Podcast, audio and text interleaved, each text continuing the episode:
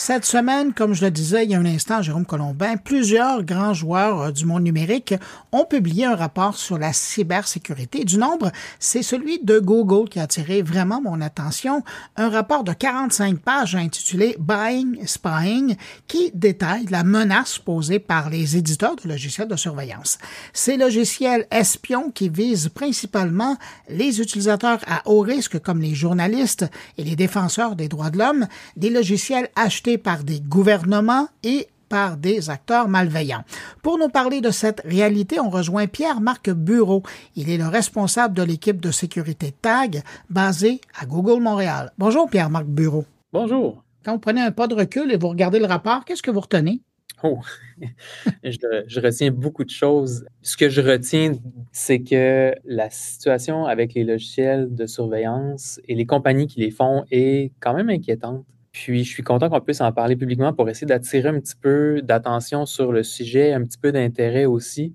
Ce qu'on voit, c'est qu'il y a une prolifération d'entreprises privées qui commencent à travailler dans le domaine, qui voient que c'est un milieu qui est profitable, où ils vont avoir du profit. Puis on considère que c'est un risque pour les utilisateurs, surtout les utilisateurs à haut risque comme les journalistes, des gens qui font partie de la société civile, puis, je pense que c'est ça les choses les plus importantes qu'il faut se rappeler, c'est que euh, en tant que société, faut qu'on porte attention à ce problème-là, puis qu'on essaie de voir c'est quoi les solutions. C'est qu'il y a des éditeurs qui maintenant font des logiciels de surveillance, des logiciels de surveillance qui sont euh, par la suite achetés par des gouvernements, ça euh, on le savait, mais aussi par des acteurs malveillants et donc puis ça va au groupe criminel en passant par le groupe qui veut faire euh, groupe politique qui veut faire de l'influence ou de l'ingérence dans la politique d'un pays. Donc c'est large le spectre.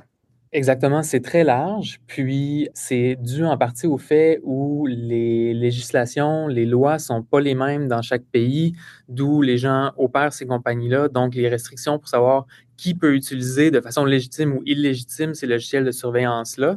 Euh, donc, ça fait en sorte que ça va être utilisé par plein d'acteurs qui sont des fois qui ont moins de transparence ou d'obligation de, de, de, s'en tenir à des règles d'engagement qui ne sont pas nécessairement les mêmes que si c'était une force policière, par exemple, ou une force gouvernementale. Pour le moment, là, on est dans un contexte où il y a des risques partout et il y a des gens qui les exploitent.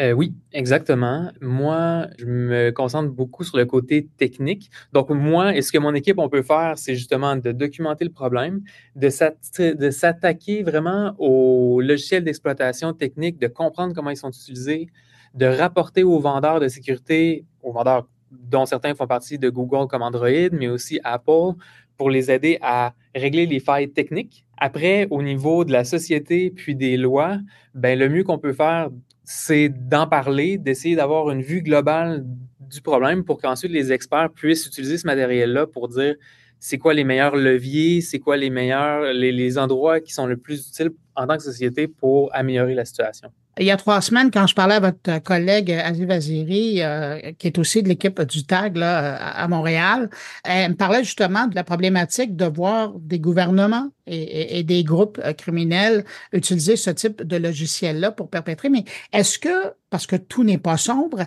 est-ce que vous voyez des initiatives qui sont en train d'être mises en place, mis à part votre travail, là, mises en place pour euh, contrecarrer ces initiatives-là?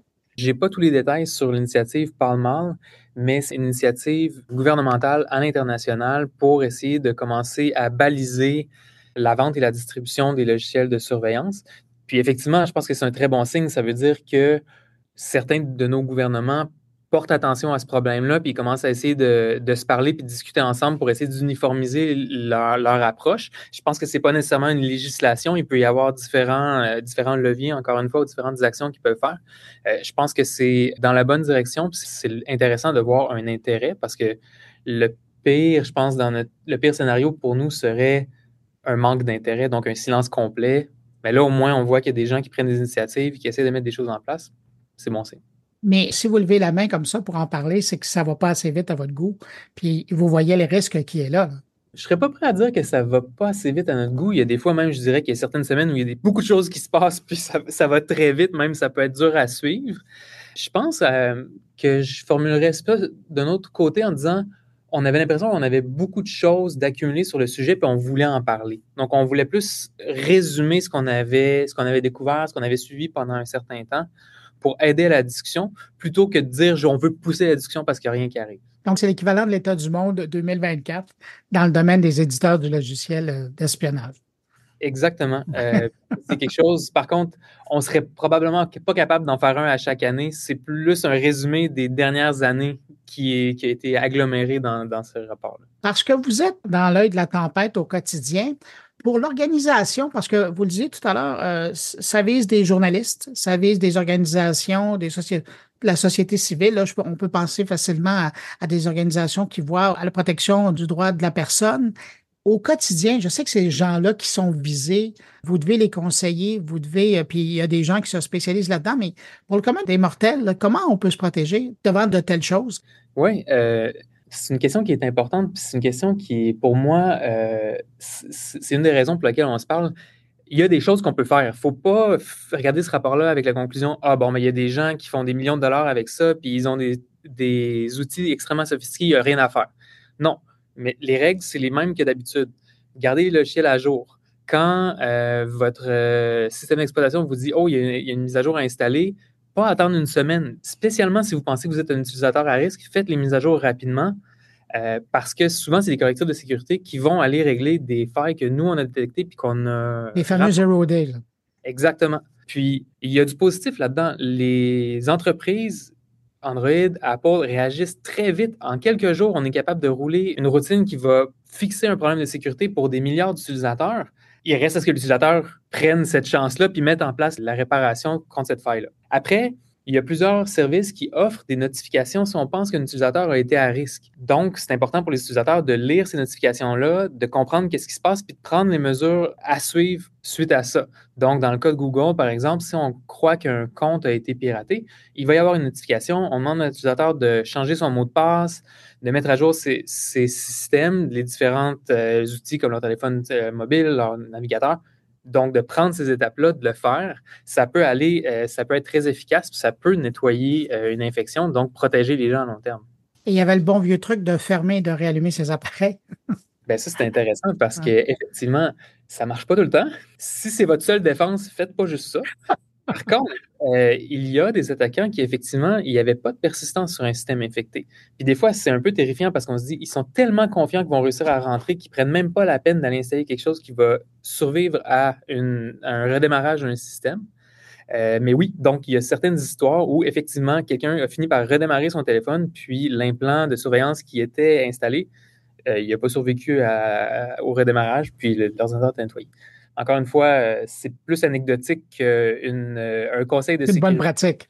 une bonne pratique, effectivement. En terminant, les gens qui seraient intéressés à, accéder à, ce rapport-là, parce qu'il y a un résumé qui circule, mais euh, l'intégrale qui est disponible, parce que je sais que vous l'avez publié, on peut le trouver où? en cherchant le titre Buying Spying sur Google, vous allez pouvoir trouver le blog de, notre équipe, puis il y a une version en ligne du PDF qui est disponible pour tout le monde. Excellent. Puis si c'est trop compliqué, ben, vous allez sur euh, moncarnet.com, sur la page euh, descriptive de l'émission. Vous allez voir, j'ai mis un lien directement sur, euh, vers le rapport complet. Ah. Ben, ben, non, mais quand même, je fais compétition à Google. Pour une fois, je suis capable. Ah, Pierre-Marc Bureau, responsable de l'équipe de sécurité TAG basée chez Google Montréal. Merci beaucoup d'avoir pris de votre temps pour répondre à mes questions. Merci à vous. Bonne fin de journée.